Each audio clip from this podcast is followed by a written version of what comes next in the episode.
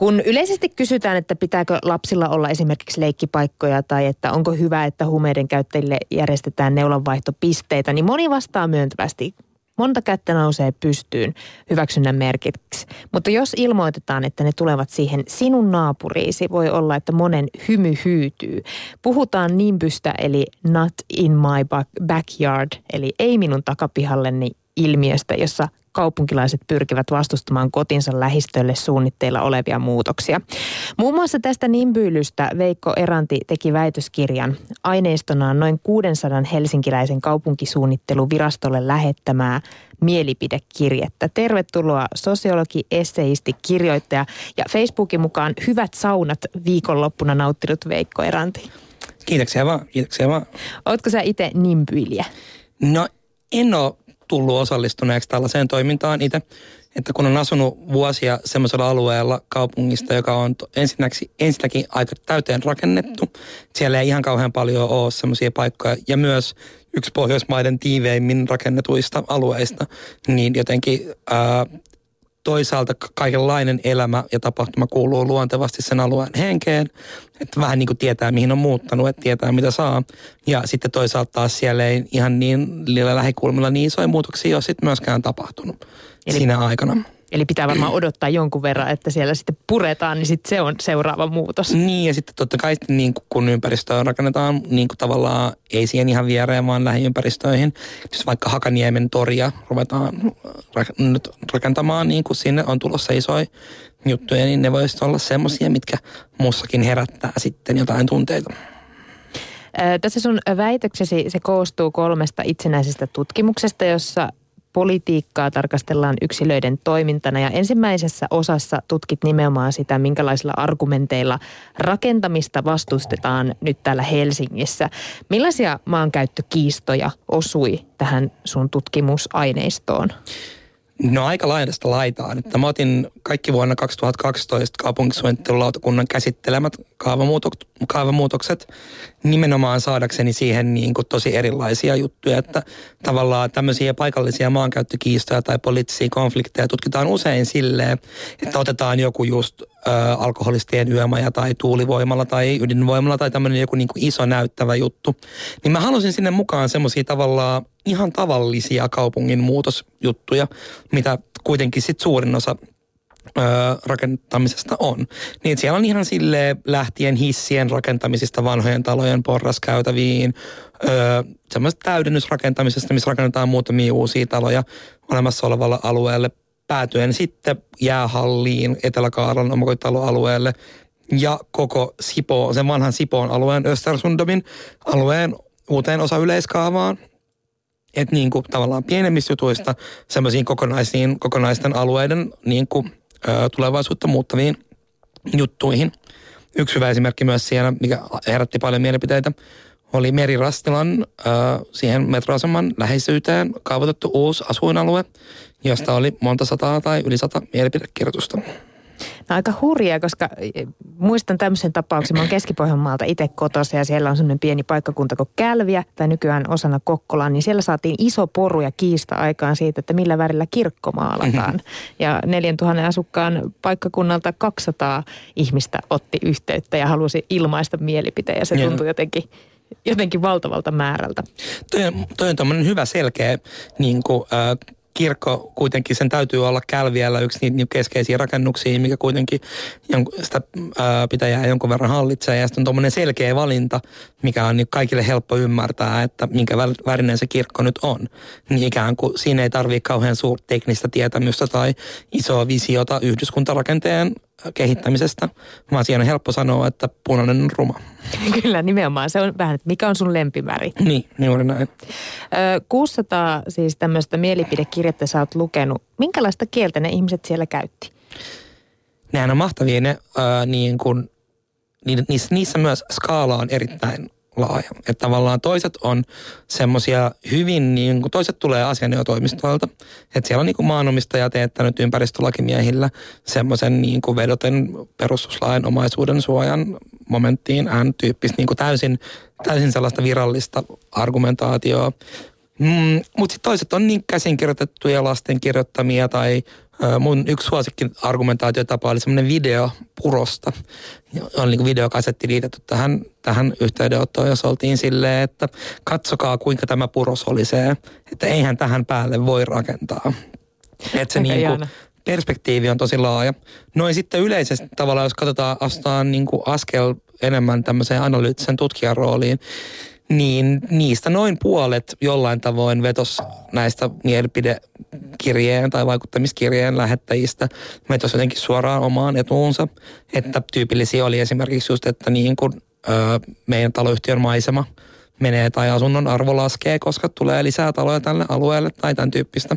Ja sitten taas tosi moni, yli kaksi kolmasosaa jollain tavoin – vetosi joihinkin yhteisiin periaatteisiin, vaikka että tällä alueella on jo pu, niin kuin puistoja valmiiksi vähemmän kuin muilla kaupungin alueilla ja se on epäreilua, joten meidän lähipuistoa me ei saa rakentaa. Kuinka, kuinka monenlaisia rooleja ihmisillä oli? Mä vaan jäin miettimään sitä, että oliko siellä, että nyt perheen äiti, minulla on kolme lasta ja saatiinko sillä jotenkin niin kuin painavuutta sille sanalle? Totta kai toi on niin kuin, lapset mainitaan aika usein, että äh, pienesti lunttaan. Että noin 15 prosenttia niistä kaikista kirjeistä mainitsi jollain tavoin yleensä niin kuin turvallisuuden kautta just, tai silleen, että minkälaisen alueen haluamme jättää lapsillemme. Ja kyllä usein, kun ihmiset tekee tällaista argumentaatiota, niin silloin sitä haetaan nimenomaan sitä vaikuttavuutta sanomalla, että perheen äitinä tiedän. Mutta samoin myös, että tosi moni kirjoitti vaikka haagalaisena tai niin kuin me rastilalaiset emme halua näitä, tai silleen, että myös se niin kuin paikallisidentiteetti Helsingin kaupungin osissa tai niissä alueissa oli myös selkeästi tosi tärkeä ihmisille. Sitten totta kai ne, jotka on niin kuin, Sanotaan, että kyllä siellä oli niin kuin upseeri EVP, oli yksi tämmöinen rooli, jota otettiin ja toisaalta sitten taas diplomi-insinööri tai arkkitehti tai niin kuin tämmöiset jotenkin tekniset, te, niin kuin yleiset auktoriteetin osoitukset tai tämmöiset niin kuin tavallaan teknistä tietämystä huokuvat nimikkeet. Myös niitä selvästi niin kuin haettiin yhtenä retorisena keinona muiden muassa.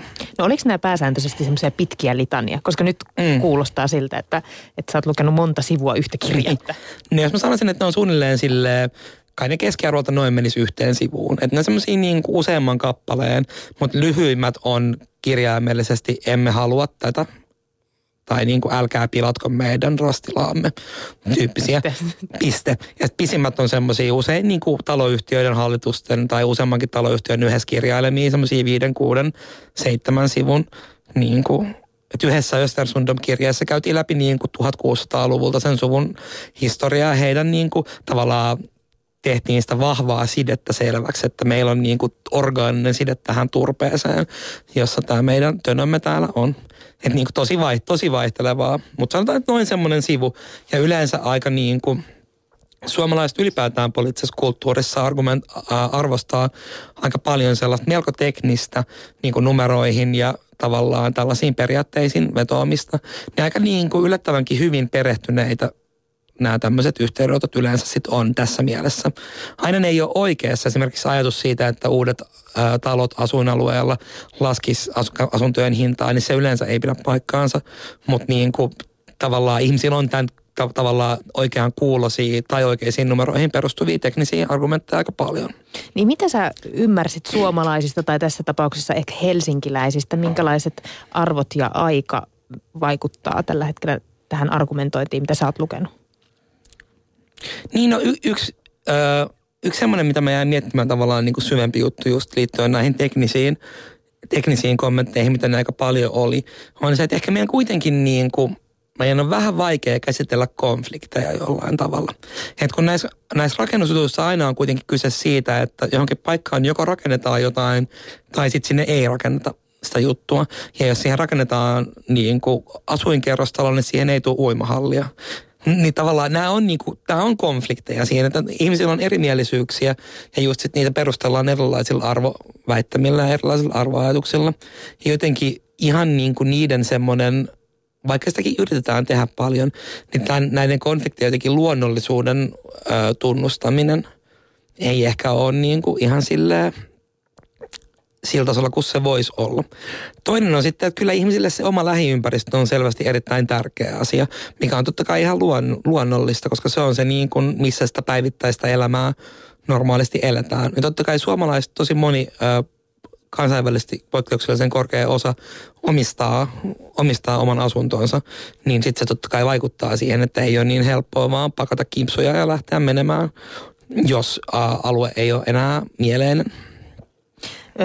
Mä en ole ihan varma, kuinka pitkälle sä oot päässyt jotenkin siinä historiallisessa tutkimisessa, mutta siis mitä sä luulisit, jos, jos nämä argumentit olisi heitetty 50 vuotta sitten? Olisiko ne ollut samanlaisia? Olisiko silloin käytetty samanlaisia periaatteita siinä argumentoinnissa? Musta tuntuu, että niin kuin yleisperiaatteena ne olisi aika tunnistettavia, mutta totta kai kaikki niin kuin pienemmät asiat totta kai erilaisia. Ja tosiaan tämä ei ole sellainen asia, mitä mä olisin tutkinut, mutta kyllä, mutta kyllä mua yllätti se, kuinka suuri osa niistä ihmisistä puhuu suoraan niiden omista, niin kuin omasta edusta ja omista taloudellisista eduista niissä mielipidekirjeissä. Että jotenkin semmoinen niin kuin yleinen kuva siitä, minkälainen on suomalainen poliittinen kulttuuri, ei ehkä jotenkin usein ole semmoinen, että haulikolla puolustaa omaa takapihaa, niin ehkä voi olla, että se on semmoinen asia, mikä olisi ollut eri tavalla 50 vuotta sitten. Että ehkä meillä on siitä vähän vanhentunut, niin kuin vähän vanhentunut käsitys siitä, minkälainen suomalainen poliittinen kulttuuri oikeastaan onkaan. No eikö se Veikko Eranti missään vaiheessa alkanut ärsyttämään, koska ainakin mun mielikuvissa nimpyylijöillä on jotenkin semmoinen aika negatiivinen leima lukee nyt 600 ehkä aika negatiivista kirjettä. No just, noin kun sä sen sanoit, niin onhan nyt välillä niin kuin toiset päivät oli hyvin raskaita, koska ne kuitenkin niin kuin, ne niistä tosi moni käsittelee sellaista, että mitä jollekin pienelle metsikölle tehdään jossain, tai mikä on niin kuin jonkun tien, että onko se nyt ruuhkainen vai ei. Ja ne on niin kuin aina ne on tar- tärkeitä niille ihmisille, jotka asuu siellä, mutta kun itse ei tavallaan hädintuskin tietää, missä päin ne sijaitsee. Ja sitten kun se lukee, niin kun niitä lukee noin paljon putkeen, niin nehän semmoisessa marinaksahan ne sitten muuttuu. Ja siinä on niin kuin yksi ikään kuin tutkijan jotenkin semmoinen ammattaito tai tutkijan tehtävä siinä on pitää kuitenkin sitten se niin kuin ärtymyksensä rajoissa ja ajatella niitä nimenomaan niiden ihmisten lähtökohdista silloin, että, että vaikka, vaikka se mitä tulee on semmoinen tuntien vyöry sellaista välillä pikkumaiseltakin kuulostavaa narinaa, niin pitää ymmärtää, mikä siellä alla, tai yrittää ymmärtää, että mikä siellä alla, mistä se kertoo ja minkälaisiin periaatteisiin se liittyy. Mutta sä et myöskään pillahtanut itkuun jonkun ihanan solisevan puron voimasta. Niin, osa niistä oli semmoisia, äh, niin kuin tämä yksi sipolainen, joka sanoi, että tämä tielinjaus, tai entinen sipolainen, että tämä tielinjaus on vedetty meidän talon päältä, että voisiko se mennä tuosta vierestä että jos se ihan siitä talon päältä menisi, vaan menisi tuosta niin kuin vierestä. Ja siinä kohdassa oli helppo olla silleen, että hyvä pointti. Ja hyvä kun sanoit. Hyvä kun sanoit, joo. Ja samoin sitten myös niin kuin yksi niistä kaavamuutoksista tai yksi näistä projekteista, mikä tässä oli, oli toi äh, sen tornihotellin, josta ei nyt tullut niin kauhean korkea torniin lopulta rakentaminen Jätkäsaareen. Ja siinä oli paljon ennen kaikkea arkkitehdit ollut aktiivisia siinä. Ja ikään kuin kyllähän se jotenkin varsinkin ihmiset, jotka ammatikseen kirjoittaa niin kuin rakennusten estetiikasta, niin kyllähän siellä aika sellaista väkevää todistamista niin sanotusti kuultiin niissä myös. Mm. Niin minkälainen vaikutus sillä, että joku lähettää tämmöisen mielipiteensä tuonne vaikka sinne arkkitehtitoimistoon, niin on, oli, ootko huomannut, on, onko sillä jotain ö, vaikutusta kaupunkisuunnitteluun tai niihin mm. päätöksiin? No, tämä ei ole ollut sellainen asia, mikä on ollut niin varsinaisesti mun tutkimuksen kohteena, mutta niissä muutamassa keisissä, missä mä oon seurannut sit sitä tarkemmin, niin on ollut jotenkin semmoinen yleiskäsitys, mikä mulla on, on, että tavallaan yksityiskohtiin voi vaikuttaa aika paljonkin kansalaiset. Että niitä semmoisia niin kuin pieniä ja keskikoisia asioita, että missä joku, niin kuin missä sijaitsee leikkipaikan huoltorakennus tai tämän tyyppisiin tämän kokoisiin juttuihin, niin usein ei ole, on, tai on näyttänyt siltä, että asukkailla on ollut niihin ihan hyväkin vaihtoehto tai mahdollisuus vaikuttaa. Mutta sitten semmoisia, kun tosi moni niistä kuitenkin sitten niistä ihmisistä, jotka tämmöistä tekee, niin vastustaa vaikka sanotaan koko lisärakentamista kokonaan ollenkaan tietylle alueelle. Ja semmoisissa sitten taas useammin, niissä tarvitaan niin kuin sitten jo kaupunginvaltuuston pitusta kättä, että ne ei niin kuin tämmöisillä niin kuin arkkitehdille yhteydenotoilla, niin semmoiset sen kokoiset projektit ei siihen sitten kaadu kyllä. Mutta että kyllä niin kuin Suomen suunnittelu tai tässä meidän kaupunkisuunnittelujärjestelmässä nimenomaan on niin kuin lain tasolla se oikeus tavallaan asukkaille tulla kuulluksi näissä asioissa. Että kyllähän se niin koko systeemin ideakin on, että asukkaat voi niin kuin tällaisiin asioihin osallistua. Mä en tiedä, onko sote saanut yhtä, yhtä paljon tämmöistä kansalaisten yhteydenottoja kuin vaikkapa nyt kun Helsingin Vartiosaaren mietittiin sitä, että rakennetaanko asuntoja vai ei. Niin kertooko tämä sun mielestä siitä, että mitä lähemmäs jotenkin se politiikka tulee ihmisten arkea, kotia itse asiassa, niin sitä enemmän ihmisillä on niin kuin tahtoa vaikuttaa. No toisaalta se on, niinku, tämä on niinku yksi mahdollinen ajatus siitä ja siinä on varmasti niinku joku, joku perä selvästikin, että öö, kun ne kysymykset kuitenkin sit palautuu aika yksinkertaisiksi kysymyksiksi. Että ulkoilen Vartiosaaressa ja nyt jos näin päätetään, niin se ei enää ole se paikka, jossa minä olen tavannut ulkoilla. Mutta sitten toisaalta on myös niin, että kun kuitenkin niin kun tässä suomalaisessa nimenomaan maankäytön ja rakentamisen yhteydessä on 15 vuotta ollut laissa tämä mahdollisuus. Ja sitä ennenkin on ollut kaikenlaisia tämmöisiä kuulemisia, osallistumisia, niin kuin yhteisöllinen suunnittelu, juttuja – niin ihmiset myös oppii käyttämään semmoisia menetelmiä, mitä on käytössä. Että nyt jos mun pitäisi jotenkin kommentoida sote-uudistusta, niin niin mä en tiedä, kelle mä sen tekisin ja tavallaan mitä mä siitä te- kommentoisin. Että ikään kuin meillä ei, tosi monella muulla politiikan ja hallinnon saralla meillä ei ole ihan samanlaista, ikään kuin samanlaista asukkaita valtaanuttavaa tai niin kuin kansalaisille tämmöisiä väyliä antavia prosesseja ja mekanismeja olemassa. Et siinä mielessä niin kun kaavoitusjutut paitsi tulee iholle aina ja muuttaa sitä niin kuin intiimiä lähiympäristöä, joka siinä on, mutta myös sit, siinä on niin tavallaan selkeä proseduuri. Että mä voin katsoa nettisivuilta, että kuka, kenen pitää kuunnella mua ja olla siihen yhteydessä. Sitten sit, jos pitäisi vaikuttaa sote-uudistukseen, se herkästi menee enemmän semmoiseen lähetän kirjeen kansanedustajalle, niin mikä sitten taas Suomessa on muutenkin sekin vieraampi tapa kuin jossain toisissa maissa. Tässä on väitöskirjassa sä tutkit myös sitä, että miten suomalaiset käyttävät sosiaalista mediaa politiikan tekemiseen. No. Millaisesta politiikan tekemisestä nyt on kyse? No siinä on tavallaan kahta eri juttua. Toisaalta me tutkittiin äh, Facebookin tykkää nappia ja sitä, miten se tavallaan välittää interaktioa se liittyy myös poliittisiin asioihin, mutta sitten suoremmin mä tein tutkimuksen Pekka Haaviston vaali, presidentinvaalikampanjasta 2012, jossa ää, tosi monet tärkeät keskeiset kampanjan jutu, jutuista tehtiin sosiaalisen median tavallaan itse organisoituvien Facebook-projektien avulla. Ja ennen kaikkea ne oli ne, mitä mä tutkin siinä. Mikä se heidän motiivinsa on ollut, vaikka lähteä Haaviston taakse? Tai no ehkä tämä on nyt niin. yksinkertainen saada Haavisto presidentiksi, mutta, tota, mutta tota, ylipäänsä. Niin jotenkin siinä on niin kuin se on monimutkainen prosessi, minkä takia ihmiset lähtee tuommoisiin mukaan. Toisaalta selvästi kyse oli siitä, että oli niin kuin erityyppinen tilanne kuin aikaisemmin, että oli ehdokas, joka osalle ihmisistä edusti sellaista tai muutosta suomalaiseen presidenttiinstituutioon. Oli ensimmäinen, sanotaan toisella kierroksella ollut vihreä presidenttiehdokas. Ja sitten myös ensimmäinen, tai Haavisto ylipäätään ollut ensimmäisiä avoimesti homoseksuaaleja poliitikkoja Suomessa. Ja ensimmäinen tavallaan henkilö, jolla on mitkään mahdollisuudet tulla presidentiksi, joka on ää, avoimesti homo, niin tämä selvästi vaikutti tämä tämmöinen poikkeuksellinen tilanne, missä tavallaan haettiin tällaista niin kuin vahvaa symboliikkaa, tämmöistä uuden ajan alkua ja sitten toki myös siinä, siinä kohtaa eduskuntava- eduskuntavaaleissa 2011 jytkyn jälkeen ihmisillä oli tämmöinen niin kuin ikään kuin silleen voiman näytön tarve selvästi ikään kuin näissä asioissa. Sitten toisaalta on myös öö, tämä Pekka Haaviston virallinen vaalikampanja, se niin kuin tavallaan puoluetoimijoiden ja muiden organisoimien vaalikampanja, ne myös käytti erittäin paljon rahaa ja resursseja nimenomaan aktivoidakseen ihmisiä sosiaalisessa mediassa tekemään tällaista kampanjaa. Että se ei myöskään vaan syntynyt niin kuin tyhjästä, koska ihmiset yhtäkkiä päättivät olla aktiivisia, vaan syntyi osittain, koska siellä kampanjassa oltiin katsottu, mitä Obaman kampanjassa 2008 Yhdysvalloissa oltiin tehty ja todettu, että okei, että voidaan käyttää sosiaalista mediaa aktivoimaan ihmisiä tekemään omia projektejaan ja tähän myös panostettiin.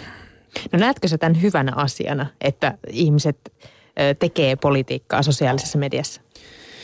Se on vähän semmoinen asia, että näenkö mä niin kuin veden märkyyden hyvänä asiana, että et, et, et, et, et joka tapauksessa niin on. Samaan aikaan totta kai ö, Suomessa on pitkään meillä on ollut vahvat puoluerakenteet aikaisemmin ja käytännössä kaikissa muissakin länsimaissa.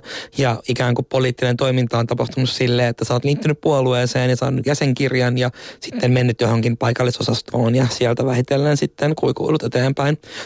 Mm, ja se ei jotenkin enää se on kankea tapa tehdä politiikkaa. Se on sitten tavallaan niin kuin, että jokaisessa vaiheessa kestää aikaa ja niin edespäin. Ja jotenkin vähän ehkä huonosti myös tälle ajalle niin kuin sopiva.